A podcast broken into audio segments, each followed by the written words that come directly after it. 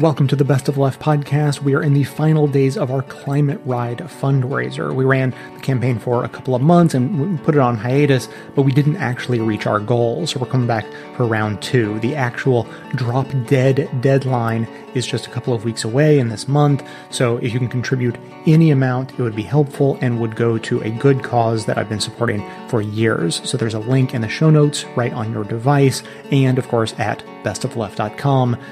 Thanks for your support. And now, welcome to this episode of the award winning Best of the Left podcast, in which we shall learn about the problem with Facebook, the most recent scandal, their ongoing scandal that's baked right into their business model, and some thoughts on what to do about it. Our clips today come from The David Pakman Show, The Majority Report, On the Media, Start Making Sense, The News with Dan Rather, The Inquiry, and The Thom Hartmann Program. And stick around to the end for my conversation with a misunderstood Trump supporter and my breakdown of what I think are our differing understandings of freedom.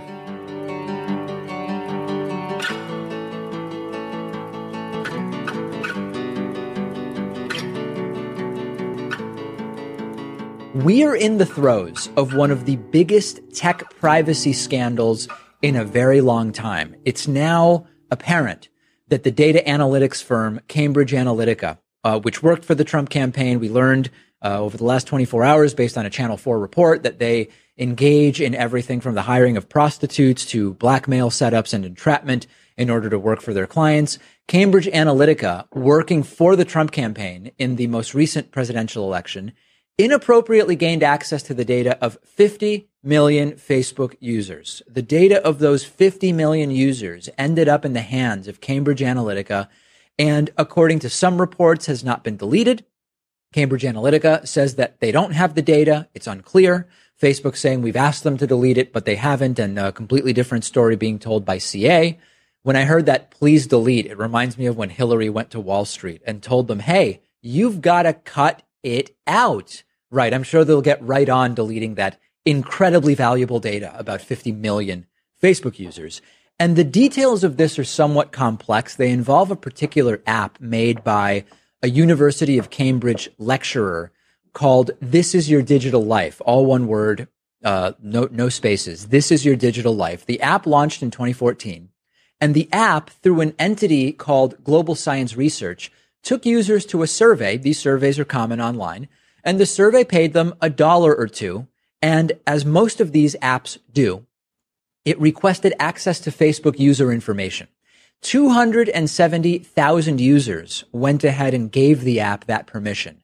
But the app was able to also harvest information of a total of 50 million users, most of whom did not give permission, like the 270,000 users. Now, this is already bad enough, but we've also learned that the professor working on this, Alexander Kogan, who ironically enough might be Russian, was actually working on the behalf of Strategic Communication Laboratories, which owns Cambridge Analytica and who was working for the Donald Trump campaign. Full circle once again.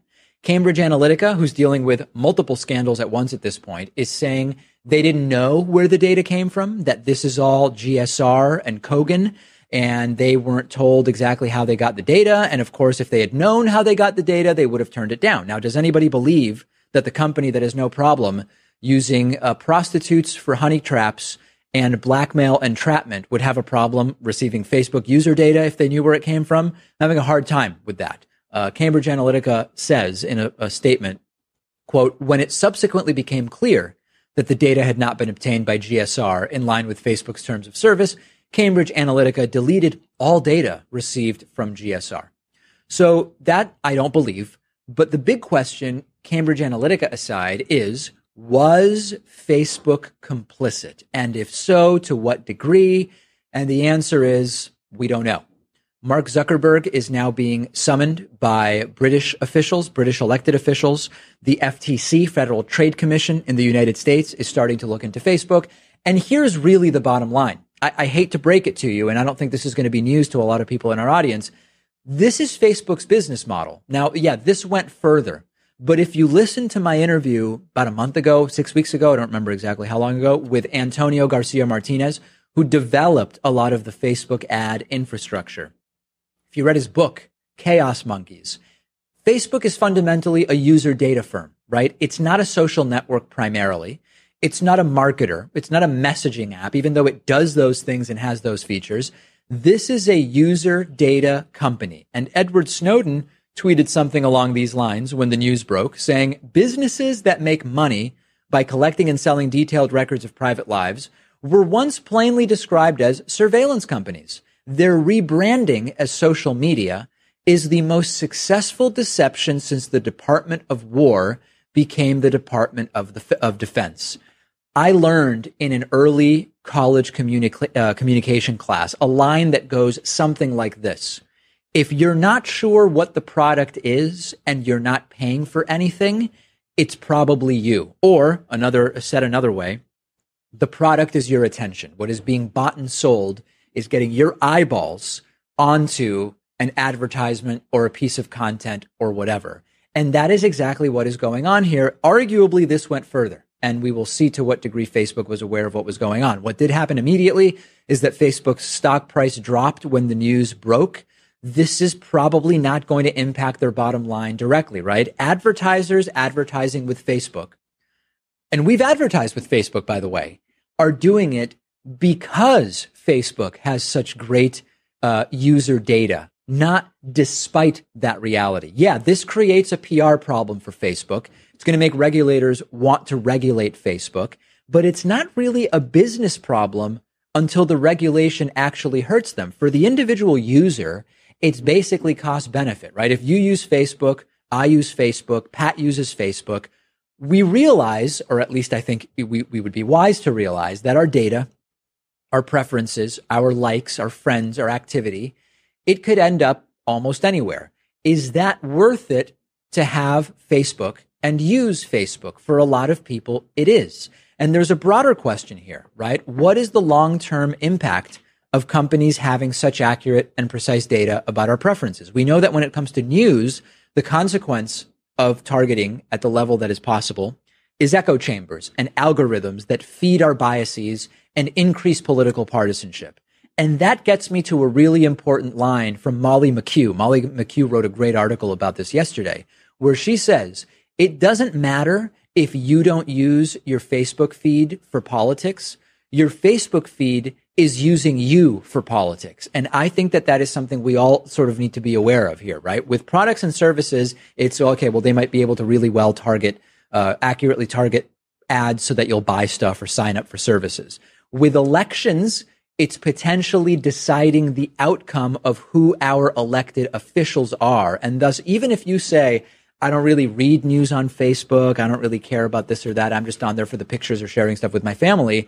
Even if you aren't doing politics on Facebook, these algorithms are having political impact. I don't know, and I wouldn't even dream of trying to predict uh, what is ultimately going to happen in terms of regulation. But this is only the beginning of that in terms of an FTC investigation and summons from the United Kingdom of Mark Zuckerberg, and we will see where it goes. But this is this is a major, major tech privacy scandal.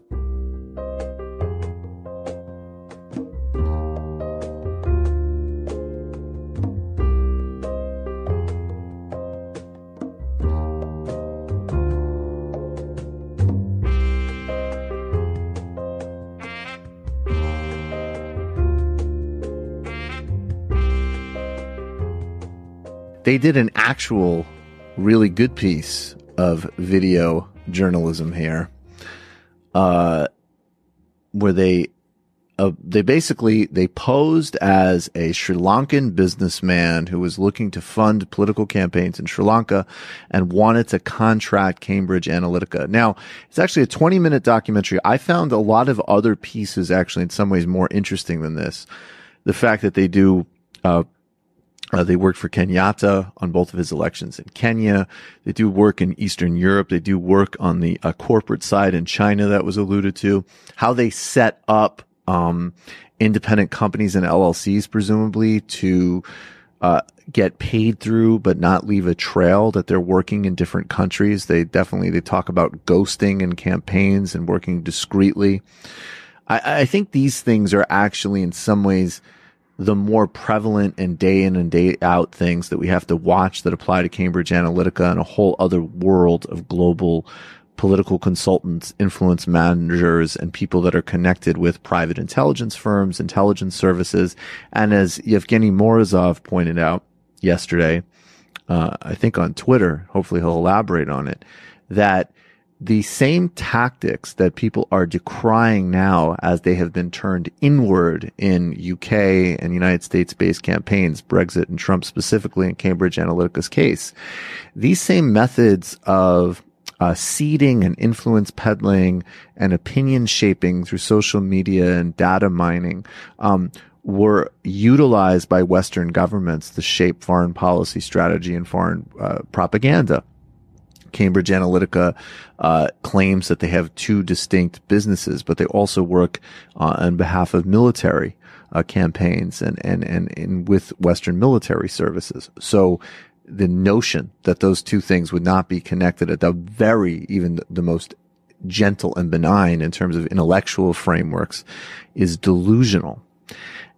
A couple years ago, uh, in 2016, and I'm going to elaborate on this on my show tonight. There was a piece about a Colombian hacker who was serving a jail sentence for admitted crimes of electoral fraud, um, and campaign hacking for right wing candidates across Latin America. He worked for a prominent Venezuelan political consultant who's based in Miami named JJ Rendon and worked on campaigns in El Salvador, Colombia, and Mexico, and so on. If you read that article and the types of things that he admitted to with very documented evidence in the Bloomberg piece, you realize that again, it's, it, first of all, everybody is doing this. Russia's doing this. We're doing this. Campaign consultants are doing this. Intelligence services are doing this. Private intelligence services are doing this.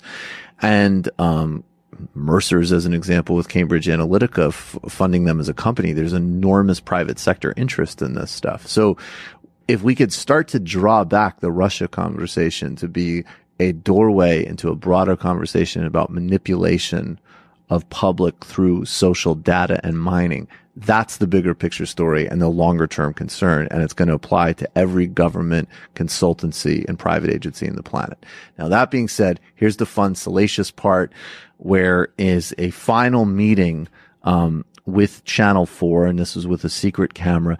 This is Cambridge Analytica CEO, uh, Nix, I believe his last name is. Um, maybe you could, yeah, I don't know his first name. Uh, okay uh, excuse me, Alexander Nix. This is the first meeting that he is at with the pose with the journalists who are posing as Sri Lankan representatives, and they talk about setting up honey traps.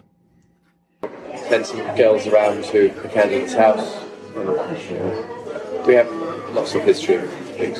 For example, you're saying when you're using the girls to introduce to the mini, to the local fellow, mm-hmm. and you're using the girls for this like the seduction. They're not local girls, not Sri Lankan girls. I wouldn't have thought so. They could bring some. Just that was just an idea. Yes. Yeah. You could bring some Ukrainians in okay. on holiday with us. You know? Right, right, right. You know what Yes. They are very beautiful Ukrainian girls. They are very beautiful. Yes. I find that works very well. Please don't pay too much attention to what I'm saying mm. because I'm just giving you examples of what can happen, what can be done, and what what has been done. Um, I mean, deep digging is interesting, mm. but uh, you know, you know, equally effective can be just to go and uh, speak to the incumbents and to um, offer them deal that's too good to be true, and make sure that that's video recorded. You know, these sorts of tactics are very effective.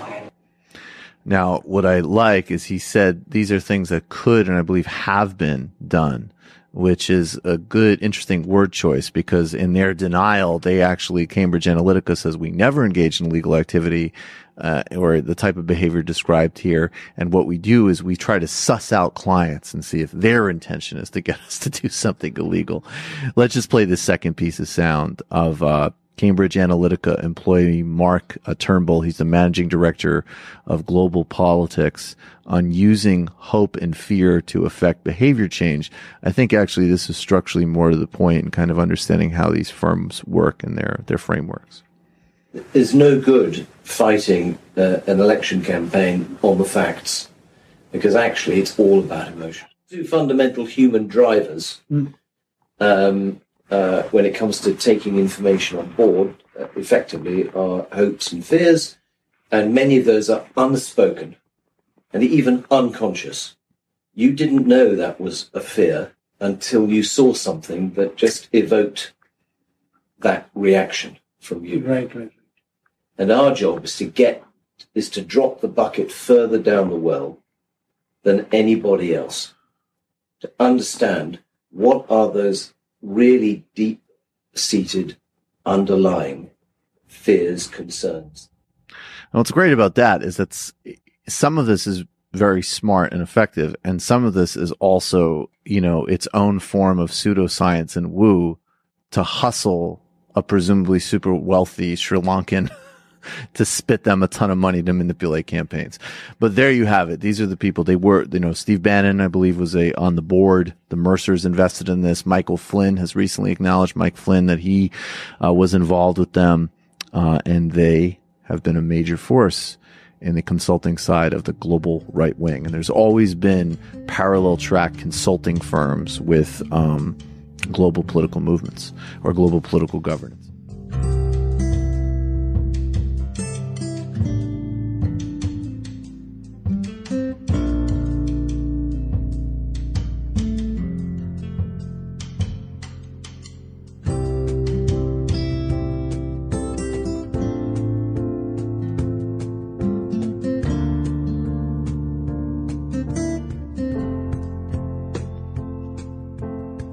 Developers for a long time could get access to tremendous collections of data about millions of Facebook users at any given time.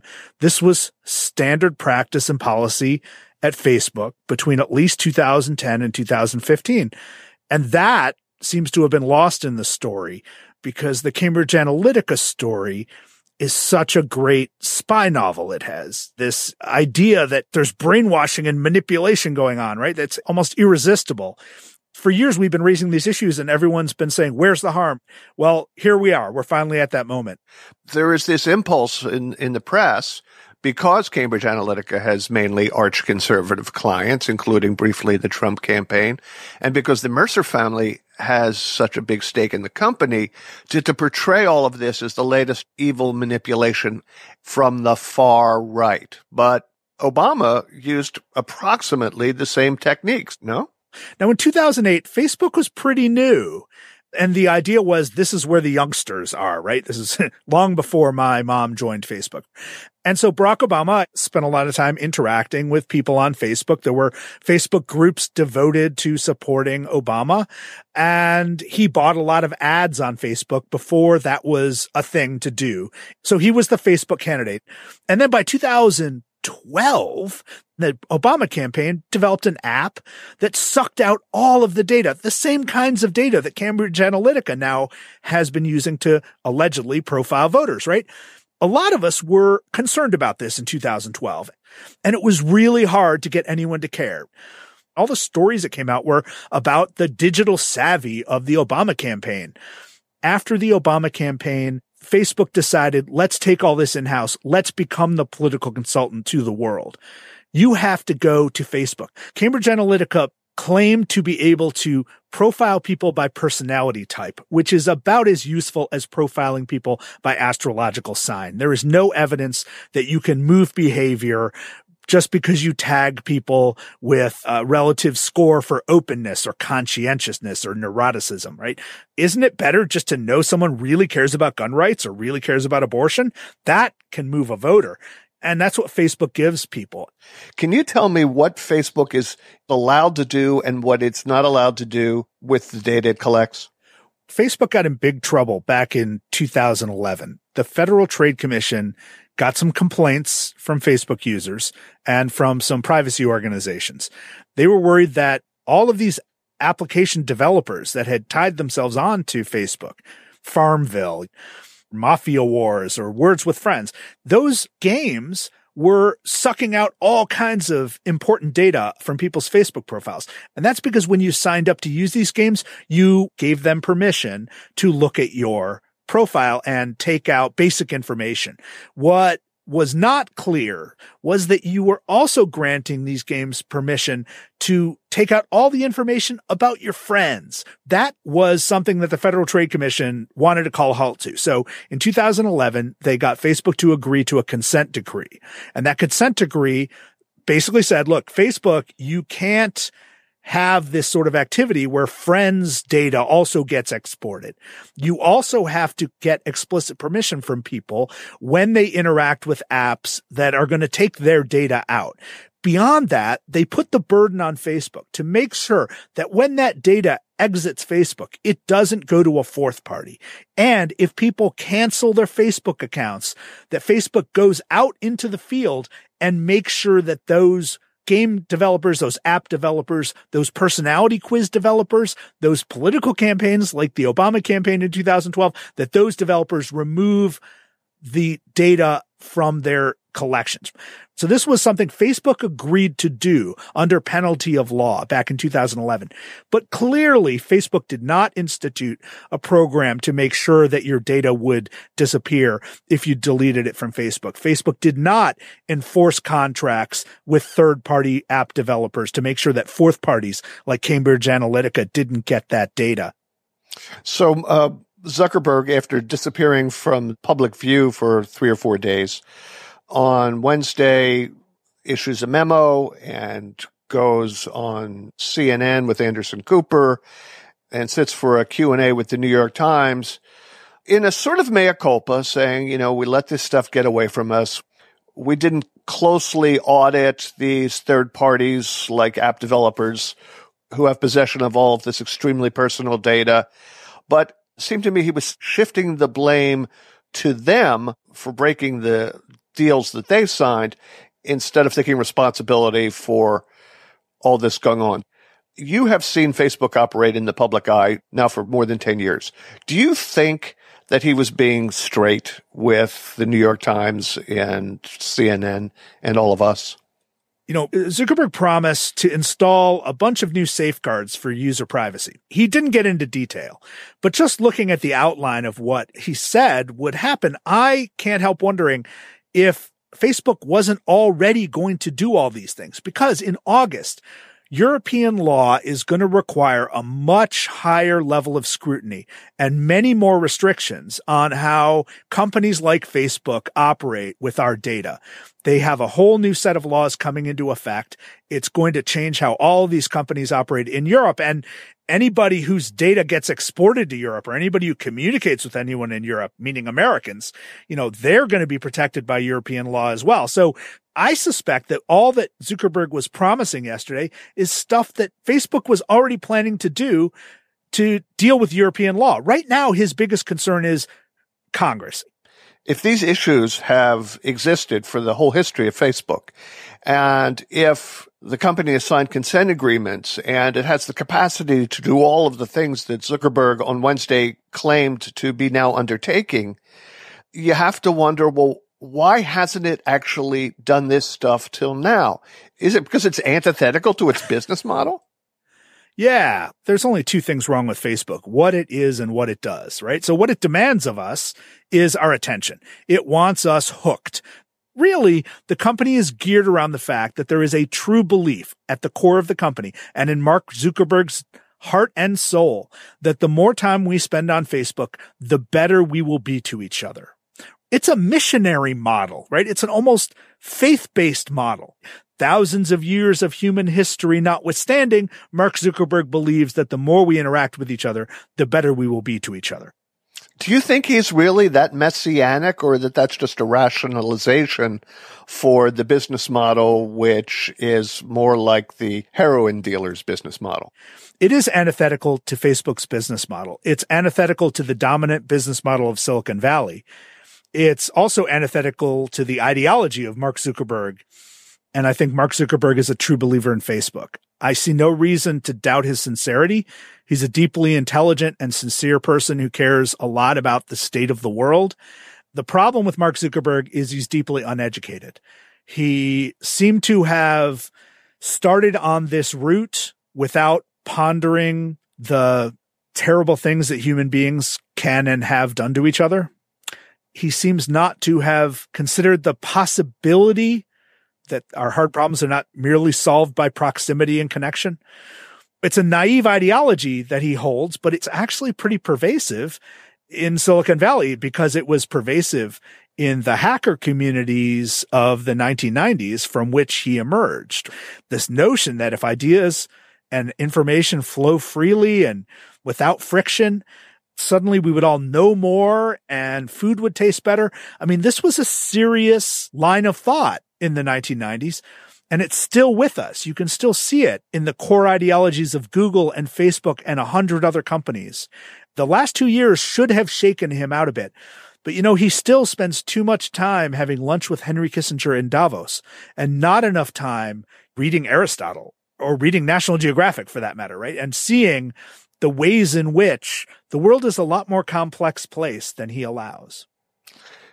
We now have had more than 10 years of experience of Facebook letting private data get into third party hands. And for marketers and governments and criminals to have a ever higher resolution picture of ourselves. This is not new. And yet we continue to have this conversation. It doesn't mean it has to be that way. It doesn't mean that they have to call the shots for the world. Our great hope lies in our activity as citizens, demanding that our regulators and our legislators take this problem seriously. But I just don't see how Facebook can deeply confront the wide variety of problems facing it and the wide variety of problems that it has caused in the world without looking at its core functions, its advertising system, its data gathering system, its algorithm.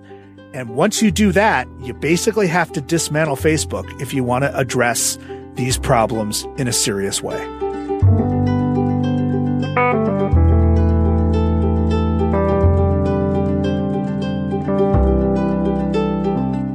Today's episode is sponsored by the Dollar Shave Club. DollarShaveClub.com delivers everything you need to look, feel, and smell your best, including razors, shave butter, shampoo, body wash, toothpaste, everything you need to look, smell, and feel your best. And since DSC delivers everything to you, you don't have to set foot in a store. And as someone who loves avoiding stores, that's a big plus for me. You can get an amazing high quality shave from your Dollar Shave Club Executive Razor.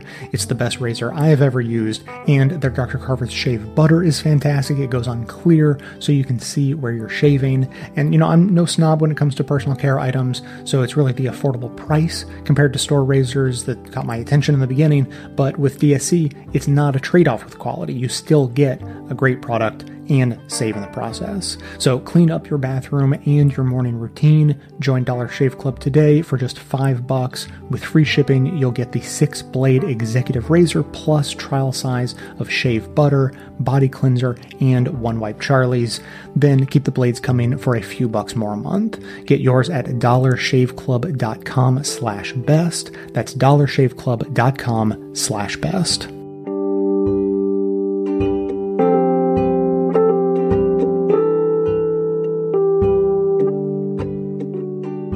As many as maybe 50 million Facebook users recently learned that their data had been swept up and that they may have unknowingly given away their own information and also their friends. We're told they did that by clicking on an app for a personality quiz, which got their info and then sold it to a political targeting firm called Cambridge Analytica, which ended up working for the Trump campaign in the 2016 elections.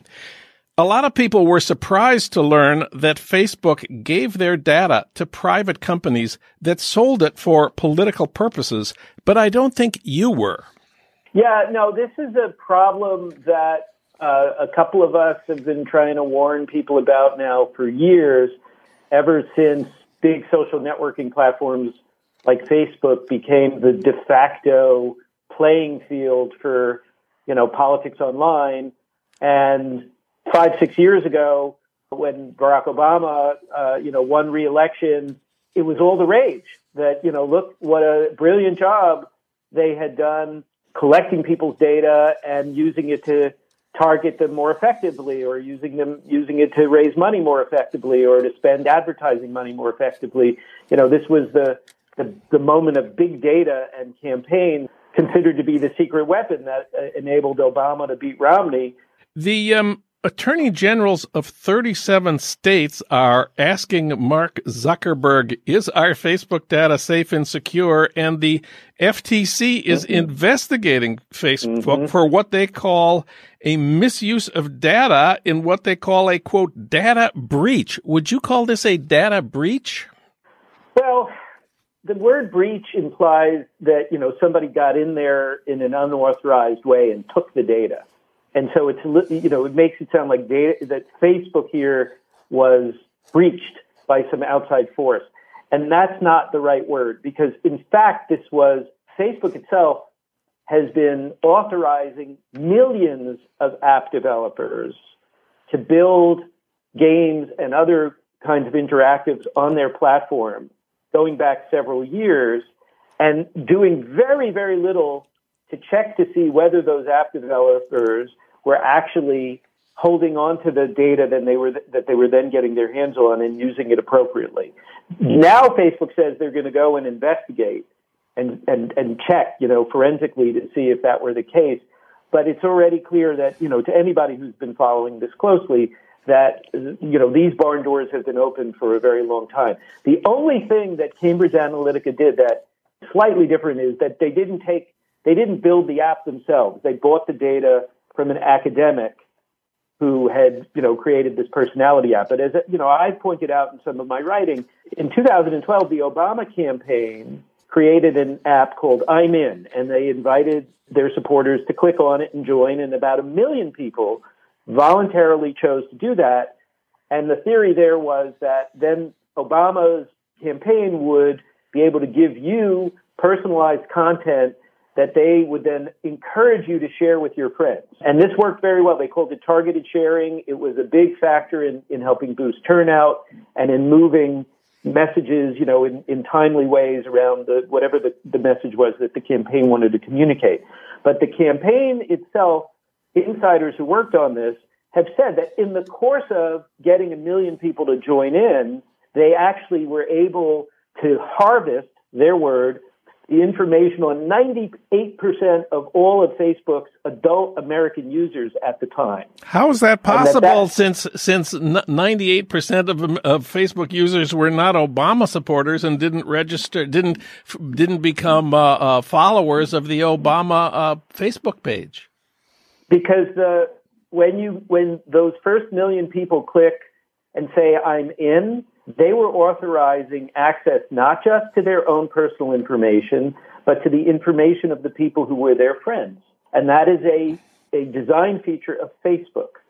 And so the knowledge, uh, and, and so all those other people didn't give authorization. It, you know, this is like, it's the difference between you giving me your phone number and me giving someone else your phone number. Yeah. Okay, because I have it. As your friend, you you know you may trust me not to give away your phone number. Okay, we have sort of an implicit understanding, right? Like it's private. But in this case, Facebook treated that friend relationship as permission in the reverse direction, which is that it became okay if I said you can know everything that Facebook knows about me. That includes knowing who my friends are and what they've said about themselves on their Facebook profile pages. There is one difference between you giving people my phone number and what's happening at Facebook, which is Facebook's business model is that they will sell my information right. to make billions of dollars and make Mark Zuckerberg the third richest person in what, the history of humanity or something. Yes, yes, this is this is exactly right. And so we call this a platform monopoly, and we think it's gotten too big and too powerful, and it has not been properly overseen by government regulators. I mean, the fact that these attorney general, attorneys general, and the FTC are acting now is good, but they've had the power to investigate for years, and they've been asleep at the switch. The FTC actually, back in 2011, in response to prior complaints about Facebook playing fast and loose with its users' private information, got Facebook to agree to a consent decree, which in theory now gives the FTC the power to go and enforce huge fines, $40,000 per violation. Wow. I mean, they could bankrupt the company or pay off the, the national debt. Take your, your pick. um, and, and, and maybe they will impose some tough uh, measures. We doubt it. Uh, don't forget, this is a company with a lot of political power. They've done a lot over the years to ingratiate themselves with both, with you know, the leadership of both political parties. Sheryl Sandberg, the number two at Facebook, who's been a little bit less visible in the current scandal, came out of the Clinton administration um, and is still deeply tied to power brokers of the Democratic Party. So we, you know, it's doubtful that there's going to be tough regulation here, but it is good that there's finally a big wake up call happening. I noticed that you have a Facebook page. You are not quitting Facebook. Shouldn't we all quit Facebook? Wouldn't that teach them a lesson or something? The problem with a consumer boycott is that if every, literally, if every American user of Facebook quit tomorrow, uh, the company's total user base would only go down by 10%. Oh, man. So, you know, this, this, this I refer to this as Facebookistan. It's the largest country in the world. It has 2.1 billion Wow. members. Wow. So, practically speaking, it's a little bit of a luxury to talk about quitting as if that's going to change their behavior, right? Like, that is not the move if you think it's going to make them suddenly uh, behave better. Uh, the move is to use our power as citizens of the United States, not of Facebookistan, where we have very few rights, to demand that the government and the powers that be enforce the law. And if the law isn't strong enough, that we strengthen the privacy laws. The Europeans are taking some steps in the right direction. I mean, they are asking these big platform companies to get the affirmative okay every time you are engaged with them that you are saying, yes, you can have my data and yes, you can use it for the following purposes and explain in clear English, not in eight point type. I've said to people for a long time, and it is not just my uh, uh, quote, but anytime you are using the internet where you are not paying for the service, you need to understand that that's because you are the product being sold. And if you are comfortable with that trade off, fine. But that if you're not, you either have to pay for things because they're valuable and you want to have some control, or you have to demand, like in the case of Facebook, that we get tougher government regulation so that these kinds of privacy scandals, it's not a breach, this is their business model, so that it, it's no longer possible. And if that means that breaking up the company is the only way to do it, and Mark Zuckerberg uh, has to stop being the third richest man in the world, so be it. Is there a realistic possibility that we could break up Facebook? Yes, I think there is for the same reason that uh, in past cycles we broke up AT&T and we broke up Microsoft.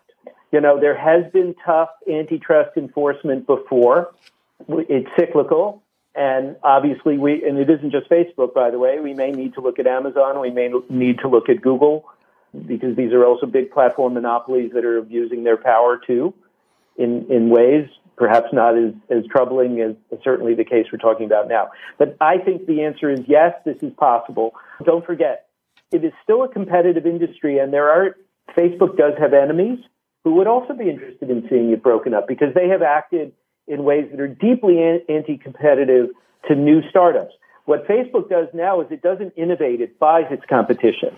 And that's a serious question in and of itself. I would say for starters, the one thing we may see happen sooner rather than later is that regulators come in and say, you know what, Facebook, for the next five years, you don't get to buy any of your competition. You don't get to buy Instagram. You don't get to buy Snapchat. You, you know, these new things get to develop on their own.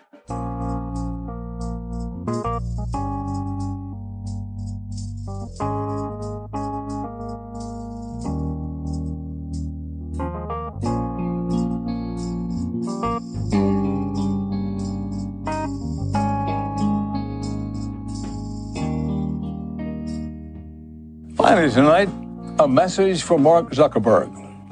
Thank you, sir, and thank you, Facebook, for letting me connect with so many people here on this program, on my personal Facebook page, and through my own news outlet, News and Guts. You have connected hundreds of millions of people who might never have crossed paths again or ever. It is a staggering public service and a breathtaking public good. You should be proud, but not too proud. It is also fraught with peril. Human communications have always been regulated, if only by human biology. Word of mouth only outraced foot speed a mere moment ago in evolutionary terms. And now, vast warehouses of facts can be vacuumed up in the blink of an eye. Lethal narratives of fiction can be spread just as fast. As Howard Beale's boss told him, Mr. Zuckerberg, you have meddled with the primal forces of nature. You accelerated the harvesting of information and the dissemination of disinformation faster than evolution could keep up. Humanity has a lot of catching up to do. We all have to be more rigorous, not just about what we say, but what we believe and even what we choose to care about. Our instincts on those fronts do not serve us well, so we need to surpass them and eventually retrain them. But in the meantime, Mr. Zuckerberg, you are making things worse and it has to stop. You apologized in full page newspaper ads, and that's good. The newspapers can use the money. And you have said you are open to regulation, which is also good because it's coming. Federal officials just today said that they are investigating whether Facebook deceived people about its privacy measures. But it's not enough. When technology assumes a fundamental social function, it acquires social responsibilities, which you now have. Here they are. Facebook must be transparent. You have to tell us who is getting our information and why. Facebook must be more libertarian. Silicon Valley leans toward libertarian policies when it comes to others using its technology. But you must also be libertarian in letting Facebook itself determine how it will use this technology. This means not just blocking, but outing those who would use the platform to deceive others. Facebook has to stop disrupting, disrupting all manner of communication, publishing, journalism. Disruption of functioning social utility is a bad thing. The tech obsession with disruption isn't a love for innovation. It is a poorly veiled attempt at extracting wealth from the gaps between technology and regulation. Be better. And finally, it wouldn't kill you to work up some kind of reality check so the fabulous portraits everyone paints of their lives don't send the rest of us into spirals of despair about our own. This is said in a friendly and respectful fashion, but you should understand that none of this advice involves charity on your part.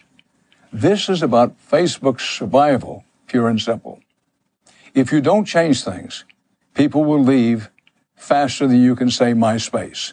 But in the meantime, don't keep telling us Facebook is a swimming pool while you're still letting others turn it into a cesspool.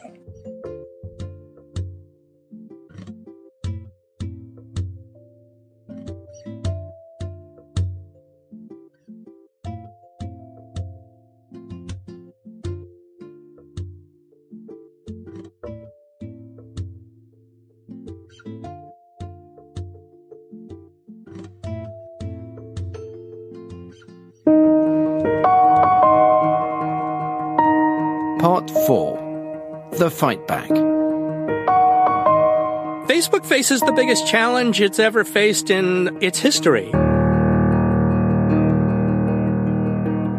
That's Fred Vogelstein. He's been covering Silicon Valley for almost two decades, and he's now a contributing editor at Wired magazine in the US. There's absolutely a recognition within the company that there's a problem and you know Zuckerberg doesn't want to be a pariah. He's created this incredible tool.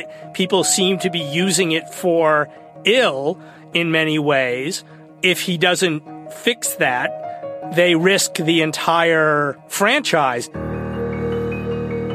For months, he says, Mark Zuckerberg and senior Facebook executives denied there was a problem.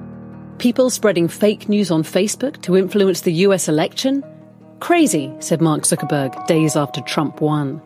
If you've spent the past 10 years of your life building something that has turned out to be an enormous success, it's very hard to imagine that it's, instead of bringing people together, tearing them apart. And I think just as a human being, it was difficult for Zuckerberg to come to grips with that. But now it seems he has. Mark Zuckerberg no longer denies there's a problem with fake news and hate speech, and he's got plans for getting it off Facebook. Until quite recently, the content that attracted the most attention on Facebook were short news bits with clickbaity headlines. Facebook is starting to discourage those kinds of stories and to encourage longer, more in-depth pieces, stories that will make them feel like they've learned something rather than just eaten a piece of candy. And what does that mean in practice though? So, you know, for a user of Facebook who's listening to this right now, how would it change their experience of Facebook? So one of the things that most people don't think about when they look at newsfeed is that whether or not the story is from the BBC or Wired or the New York Times, it all looks very much the same as stories about my dog, your daughter's wedding. So, for example, one of the things that I think you're going to see Facebook do is make it easier to identify various news brands that you're familiar with. The idea is that with those visual cues, it'll be easier to spot fake news. So Facebook won't be doing the fact checking itself. It's outsourcing it to us. It's also experimenting with what it calls a downvote button, where people can make comments about posts, saying whether they think they're misleading or offensive. And that's not all. Facebook isn't just going after fake news. It's going after the millions of fake users too. They're hiring something like 10,000 people to better check how accounts are being used on Facebook. But obviously, Facebook can't actually start requiring people to present a passport or a driver's license every time they want to open a Facebook account. Do I think that they'll be able to be perfect at it? No. And here we get to the crux of Facebook's problem. However many people it hires, however many fake accounts it closes down, it'll never be able to weed out every piece of hate speech or fake news.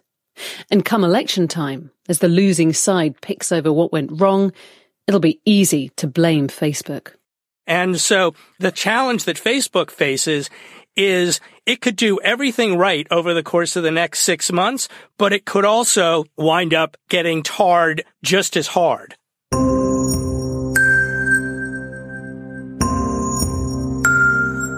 So is Facebook in trouble? Well, a billion people are still logging on every day, and it's still one of the biggest and most powerful companies in the world. But power has come at a cost. Its own executives say they never imagined the forces it would unleash, and now they want to rein them in. The question for Facebook is this Can it clamp down on the fake news and hate speech without losing its original mission? Connecting people and allowing them to express themselves get the balance wrong, and people will fall away. And just as Facebook grew because everyone started signing up, once enough people log off, it could create a momentum that's hard to stop.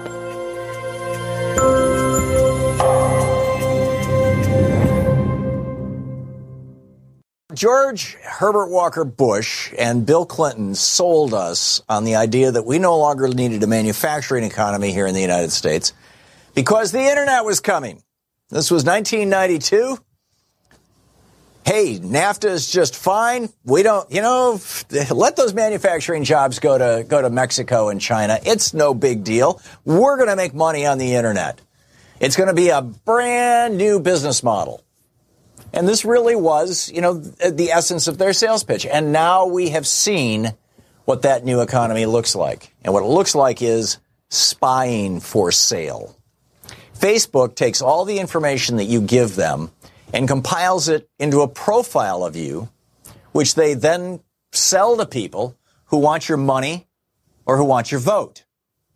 Your internet service provider, your ISP, now the former Verizon lawyer and now head of the FCC Ajit Pai has succeeded in destroying net neutrality, will soon begin, if they haven't already started, tracking every single mouse click that you do, reading every email that you write or receive, and checking out every one of your online purchases to get information that they can sell for a profit. Your smart TV is tracking every show you watch, when and for how long, and selling that information to marketers and networks. Yep, sure enough.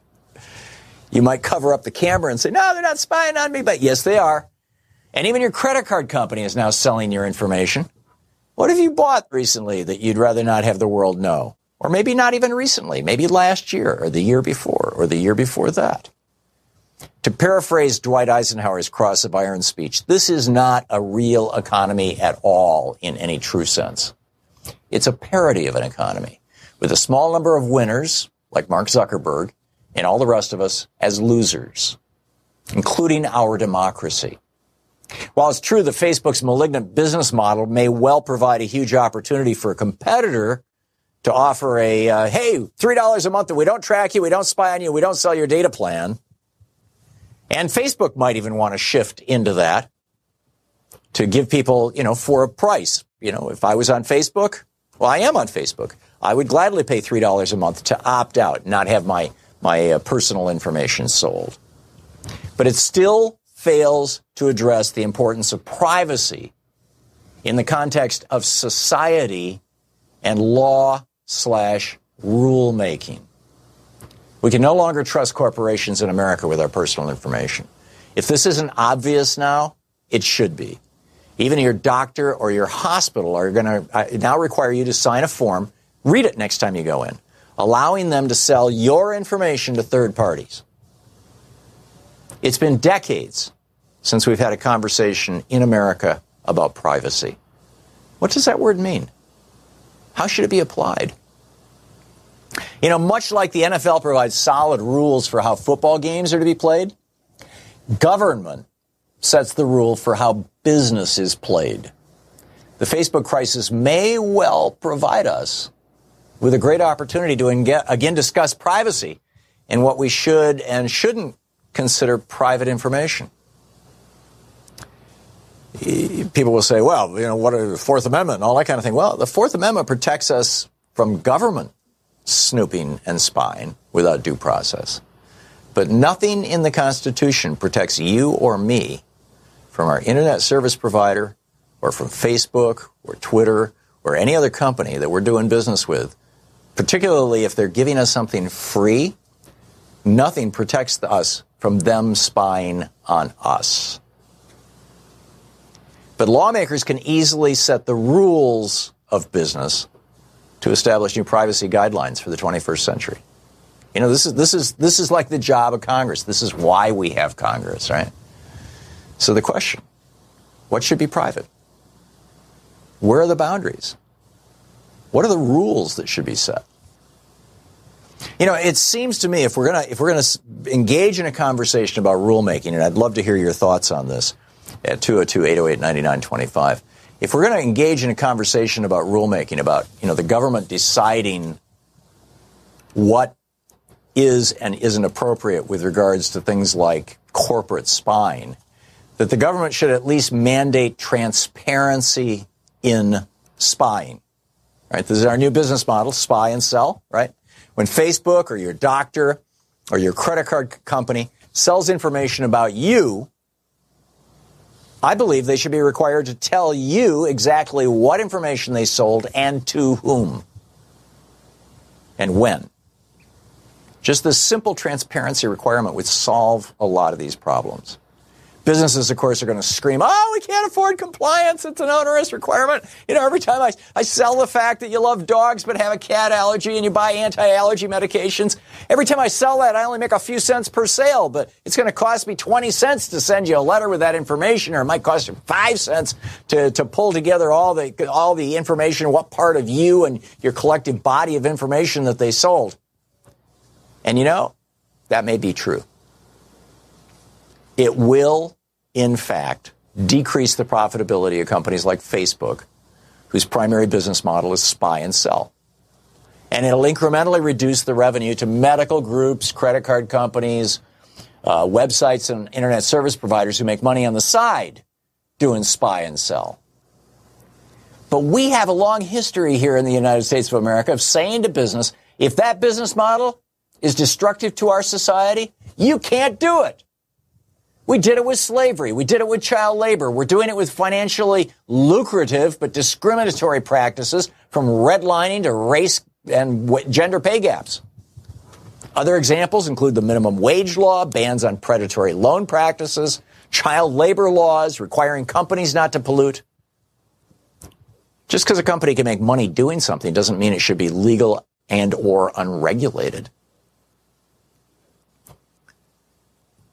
The internet has indeed turned into a thing every bit as powerful and pro- profitable as manufacturing once was. But we had several centuries of trial and error experience with regulating industrial manufacturing, from regulating wages to regulating pollution to regulating product safety standards. We need now to develop real and meaningful standards for the internet economy and to get our personal data under control. The founders wrote the Fourth Amendment because they were concerned about a, an oppressive government that couldn't be fought and couldn't be changed because it knew everything about us. This was basically what England was doing to them. They never envisioned a day when a few billionaires could do the same thing, even to the point of using myths, truths, lies in a data targeted way to change an entire government. Yes, the spy and sell business model is why Donald Trump is in the White House and why the Republicans are in Congress or control Congress. We need a serious discussion of privacy. What is privacy? What are the appropriate parameters of privacy? What is the role of government in protecting our privacy from predatory corporate actors?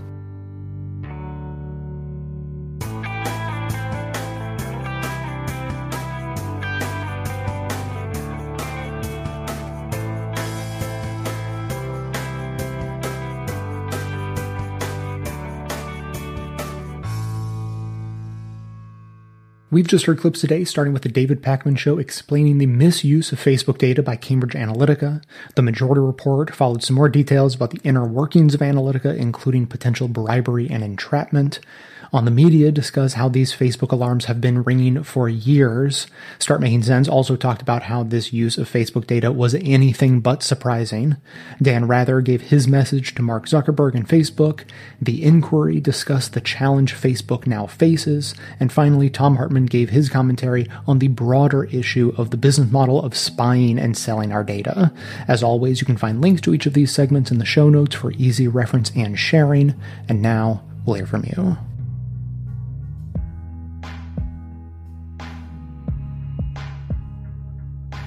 Hi, Jay. This is Marguerite from uh, Fortuna, California. Um, I meant to call right after the opiate episode. I forgot, but thankfully, Annie from Alabama reminded me. I'm actually a primary care physician in an area where there's a very high level of opiate prescriptions. Um, there's actually about three prescriptions for every person who lives out here. And so a lot of my job is actually leaning down on opiates. And there's a reason for that. The reason is is that by the data, what we know is that opiates used chronically actually can lead to more pain. There is actually a JAMA article that was released March 6th from a study, randomized controlled study back in 2015 that actually shows us in a compare trial with a group that were given pain medications with opiates, ones that were given pain medications without opiates, randomized it out, no, and what they found is people who were on the one with opiates actually noted increased pain.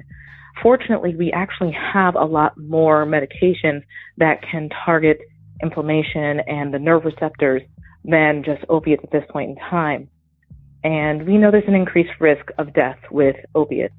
Um, anyone who is over about 100 milligrams of morphine, all opiates come from morphine. So even if you're on, you know, Norco or Percocet or oxycodone or um, sulfate or any of those other ones, it all is made from morphine.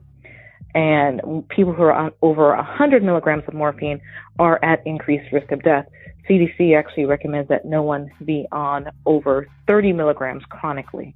And now the data shows that with opiates, you can get a hyperanalgesia, which means you actually get increased pain. Your pain receptors are actually set up so that they're going to send more pain signals to your brain from being on opiates for a long period of time. So those are some of the many reasons why the physician in there said, oh, opiates are great pain medications. Well, for short periods of time, that is true. So you break your leg, you just had a C-section, any of those terrible type of things, yes, opiates are reasonable for a short period of time, meaning about, you know, under a month, you know, two weeks. Over that, there's a significant risk of causing increased pain and worsening outcomes. So I know this is very frustrating to many patients who have been treated with chronic pain medications, chronic opiate medications in the past, but there are better solutions out there. And the data is all showing now in the long run that our patients are better without it. So just wanted to bring that small point in. Please look up the JAMA article. It was excellently done. It's from um, March 6th of JAMA. I'm actually handing it out to all my patients. Thanks for all you do, Jay. Bye.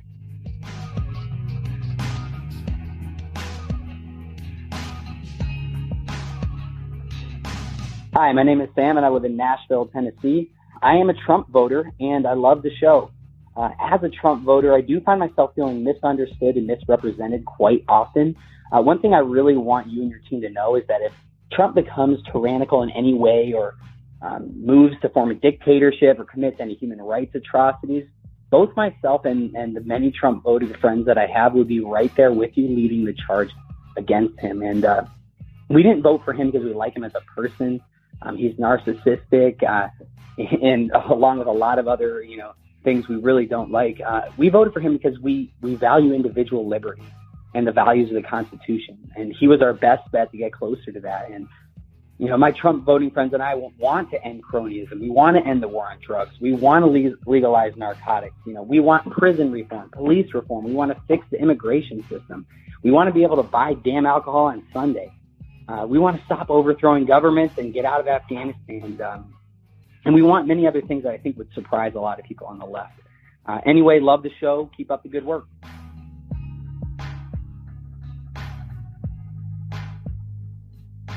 Hey, it's Sam from Nashville calling again.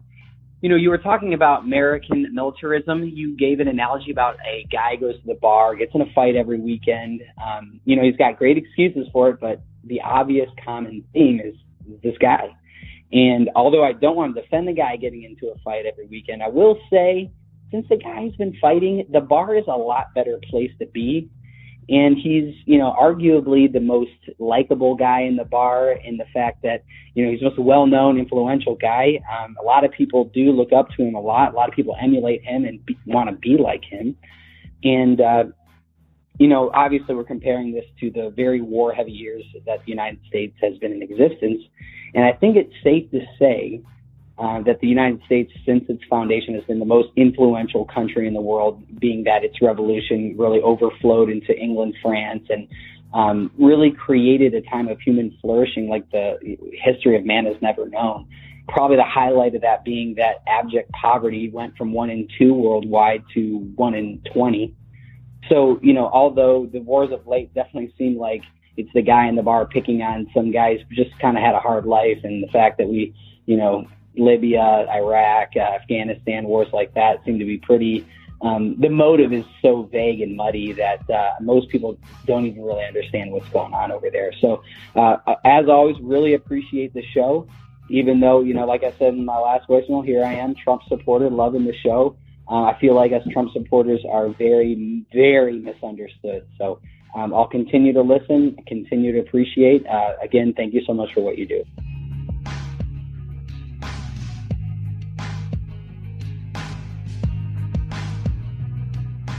Thanks for listening, everyone. Thanks to the volunteers who helped gather clips to make this show possible. Thanks to Amanda Hoffman for all of her work on our social media outlets and activism segments. And thanks to all those who called into the voicemail line. If you'd like to leave a comment or question of your own to be played on the show, simply record a message at 202-999-3991.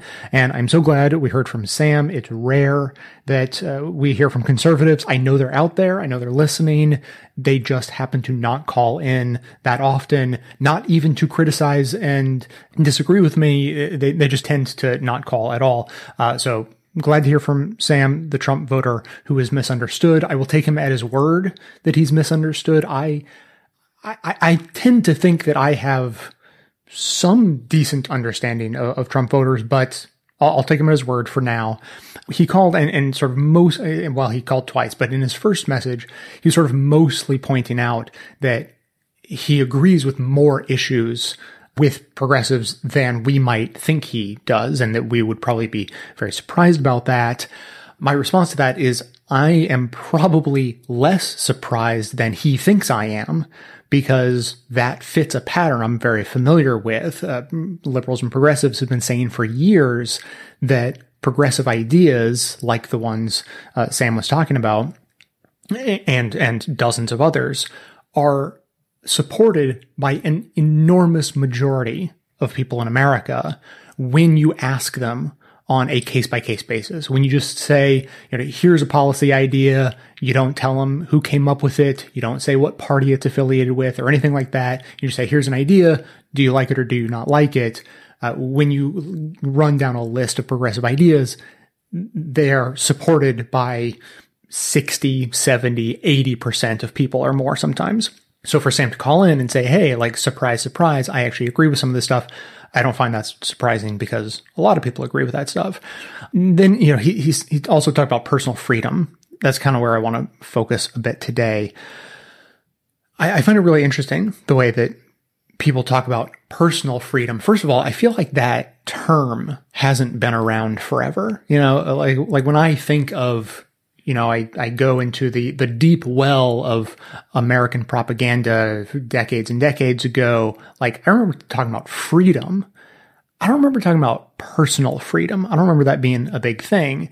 And, and so what I'm wondering from Sam is like, how do you define personal freedom? Like, what does that mean to you? I'll give you my thoughts, uh, and, and my differing ideas of, of freedom. The way conservatives talk about it a lot is framed in terms of freedom from. And so that, that can be like freedom from having to pay union dues or freedom from regulation or freedom from taxes to some degree or another. And progressives think of it in a different way, which I think is decently framed as freedom to. And a lot more focus is on what people actually get to do in their lives with the various freedoms they have. And so, you know, we would say like we have the, or, or we want the freedom to act collectively and to demand higher wages uh, or, better working conditions. Uh, we want the freedom to live, work, and raise kids in healthy environments. We want the freedom to not worry about the absolute basic necessities of life that can be better funded or regulated through taxes, such as healthcare, infrastructure, safe drinking water, food, drug safety, all that sort of stuff. So, so we want the freedoms to live in that way, which we see as better conservatives tend to focus on the freedom from, and they, they focus on all the things they don't want to have to do, all the things they don't want to be burdened with. But I don't know how much they see the connection with that trade off. If you're not burdened with union dues, you may be burdened with lower wages because you can't collectively bargain if you uh, are free from regulation, you may then be burdened with unhealthy environments and so on. So I'm, I'm wondering what Sam's definition of personal freedom is because that's what he says. That that's his like number one top issue, which outweighs everything else. You know, to recap, Sam is against Trump's personality. He's against cronyism. Uh, he's against the war on drugs.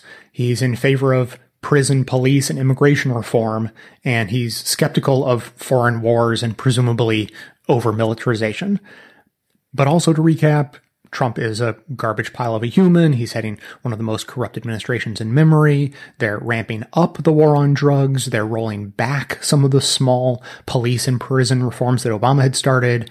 Uh, he's using immigrants as political pawns and racist scapegoats while showing no interest uh, in genuine fixes to the system.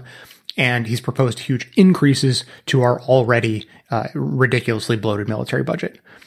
So Sam should just be unbelievably pissed about all of that. Uh, I would assume, but he holds up personal freedom as as his uh, guiding light, right? So that's obviously the thing we have to focus on. What is this freedom that we're talking about, and and you know how, how do we frame it? How do we think about it? How do we argue it? So personally. I think that, you know, I already sort of described the, the freedom from and freedom to. And I think that the whole mantra of personal freedom is honestly, I, I think it's a bit of a propaganda campaign, either intentionally run or just sort of uh, naturally manifested itself that is useful to create this focus on identity as an individual. Uh, you know, when, when, you use the word personal freedom instead of general freedom, it, it, focuses the mind on the self, the individual, and and sort of erases everyone else.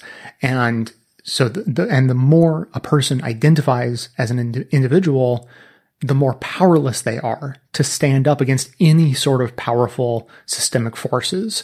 And only, uh, you know, al- alternately, only groups of people working collectively can make de- demands of the powerful. So, someone like Sam, who holds up personal freedom as the pinnacle of achievement that he's working towards. I don't know about Sam, but someone like him, you know, thinks that uh, you know it's good enough to have the freedom, for instance, to choose one's own job. And they think that's freedom. I get to choose whatever job I want. But every job that's available is run like a dictatorship. You know, there's the owner, the dictator, all the workers who get told what to do. It's like, it, you know, it's a step up from slavery, but not that much. You, you don't have much say in what you want. Um, but a lot of people call that freedom.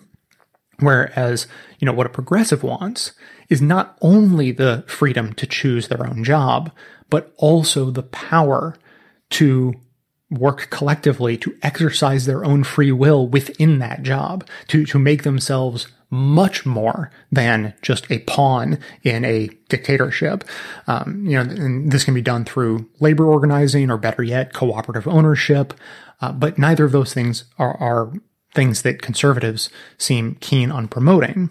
And the key for powerful people is that if you can make someone feel free as an individual, even while they are completely trapped in a system that they are powerless to influence, then you have much less reason to fear that they will ever realize that if they joined forces with other individuals, that they could threaten that person's power.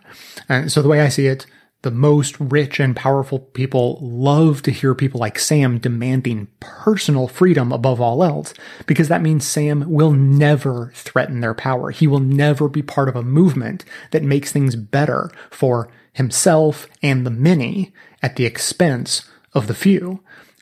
For instance, the way the union move- movement brought us weekends in the 40 hour work week that we all take for granted now. Like we totally think that that's how things should be. We take it completely for granted, but that only happened because people were focused on collective power and collective freedom rather than individual freedom at the expense of any power.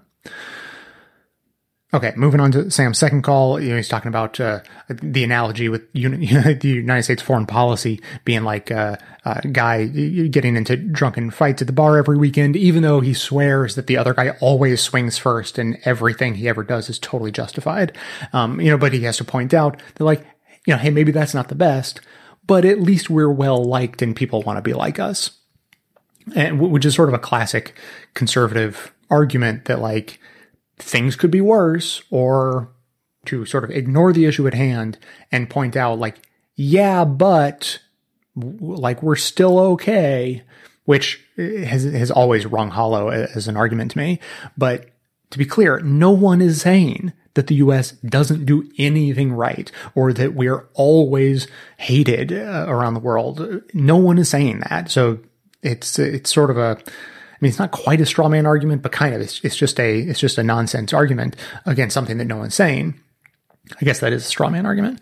Uh, one quick note though on people wanting to be like like us. I think that Sam may be confusing our pop culture with our politics. You know, we do a great job of pushing out our brands of movies and music and fashion and you know culture all around the world. So you can hear our pop songs on radio stations all over the world but you would be hard pressed to find any foreign governments looking to the US for ideas on good government policies that they could sort of just steal and port over to themselves. You know, we are the outlier among advanced countries on just about everything, you know, healthcare, gun control, drug policy, immigration, labor rights, environmental protection regulation, um, promotion of renewable energy, using the cautionary principle for health and safety regulation and on and on no one is looking to us for advice on governing. Now, as far as uh, being respected in the rest of the world, uh, you know, Americans definitely feel like, hey, you know, we think we're number one, and everyone else probably thinks we're pretty great too. I, I wish we would be a little bit more skeptical about that. You know how they say that one of the worst things about getting rich is that you can never tell which people are your friends because they genuinely like you, and which people just claim to be your friends because they want something out of you that's how I think America should feel about all of that supposed respect and admiration we're getting all the time. You know, ever since the end of World War II, we have been the world's best and richest customer. And, we know the customer's always right. You know, we got a head start on becoming a hyper consumerist society because we were one of the only major countries that didn't have to spend any time rebuilding from the rubble of the war. So we got rich and fat on consumer capitalism and everyone in the world who had anything to sell recognized us as the prime target to sell shit to. So even though you know we've gone through wave after wave of horrible foreign policy blunders that are seen like universally as unbelievably terrible, uh, with the occasional atrocities thrown in, you know, we still keep pumping out that our pop culture, the city on a hill propaganda, and everyone else at least pretends to believe in it to some extent. And, and it's not all bullshit, but a lot more of it is bullshit than Americans are willing to believe. And some non-Americans really do have respect for the US, but probably a lot less than we like to think. So, and like to bring it back to the analogy, you know, if we're the drunk guy who gets in fights every weekend, but we still have the impression that most people there like and respect us, it might be because we buy the most rounds of drinks, you know? People may very well hate us, but, you know, they put on a friendly face, they put up with us because we keep the beer flowing and their bar tab's low. And now, and just for fun, I have some real numbers that I looked up to see what people actually think of us uh, these days and recently international opinion polls on, on various countries influence in the world the the first results i found are from 2013 so this is right in the middle of the obama years Germany is way up at the top with like 59% positive, followed by Canada, UK, Japan, France, the EU, which is actually 28 countries altogether, then Brazil, then the US down at 45% positive impression of our country's influence. Again, that was back during the Obama years. And the second set is from 2017, about six months into Trump's term, but the article shed some interesting light on recent fluctuations. So at the end of Obama years, we had actually gotten a lot better. So the article says an Ipsos global advisor poll on 25 nations shows other countries' views of America dimming notably over the past year. The gauge drops the US to 15th place overall with just 40% of respondents viewing the nation as having a quote positive influence on world affairs today unquote. That's a full 24 percentage points below a year ago when the US ranked 7th overall unquote. So at the end of Obama years, we'd gotten our numbers up to 64% positive, still not as good as Canada or Australia or Germany, still pretty good. And that has now dropped uh, within, you know, a year or so down to 40%. Interesting note though, you know, as, as I said, they, they say that the US is 15th place on that list of nations, but the EU, which has 28 member nations, is on that list. So the list goes Canada 81% positive, followed by Australia, Germany, France, the UK, then the EU, which includes Germany, France, UK, and 25 other countries in which, uh, you know, which are all collectively seen as having a positive influence by 57%, then India, then China, then the US at 40%, followed closely by Russia. So we're nicely sandwiched in between China and Russia so back to Sam, you know, you, you seem to have supported a candidate who is doing pretty much the opposite of what you want on numerous key issues. And then you take comfort, at least in the fact that we have a respected reputation around the world, but that is also being completely shredded almost entirely due to Trump. So here's what I really hope you do. First, call back and explain what you mean by personal freedom like explain what personal freedom gains you. We, we already know what some of the freedom froms are. I, have heard conservatives talk before. I know the stuff they don't like having to do, but what would those freedoms let you do? What are your freedoms to? And then, assuming you still support Trump and don't regret your vote, explain why you support him based on your explanation of personal freedom or whatever, if that's still the primary reason, uh, and explain why those reasons outweigh literally every other issue you mentioned, including the country's respectability around the world. I, I would really like to hear from you. I'm not kidding. I'm not just messing with you. Uh, and of course, anyone else can call in comment on this. Uh, it's not not confined just to Sam. I'd love, uh, you know, there, there, are other conservatives listening. I'd love to hear from any of them. Uh, one last thing, though, you may recall we ran a climate ride fundraiser that I, I, sort of wrapped up a month and a half ago or so, and and, and the truth is we didn't quite reach our goal. Uh, you know, I've been doing some uh, fundraising on my own, friends and family, and that sort of thing. But um, we're in the final push. And uh, so the link to the Climate Ride fundraiser is in the show notes, and you can also find it at bestoftheleft.com. I'm working to raise uh, a total of $5,000 to support Climate Ride organization, which helps fund climate and personal transport, you know, bicycle advocacy, all of those sorts of organizations. Climate Ride is an amazing organization that raises millions and millions of dollars for those types of groups.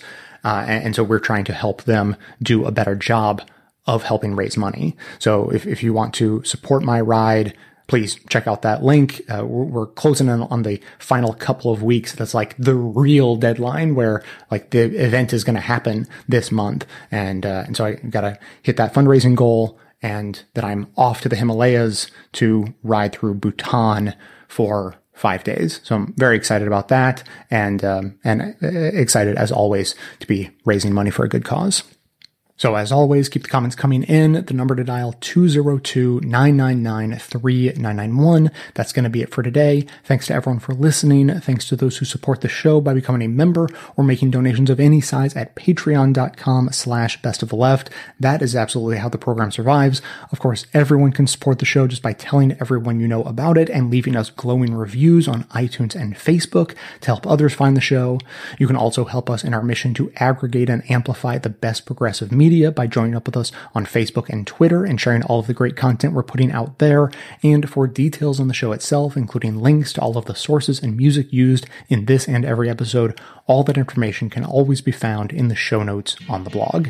So coming to you from far outside the conventional wisdom of Washington, D.C., my name is Jay, and this has been the Best of the Left podcast coming to you every Tuesday and Friday, thanks entirely to the members and donors to the show from bestoftheleft.com.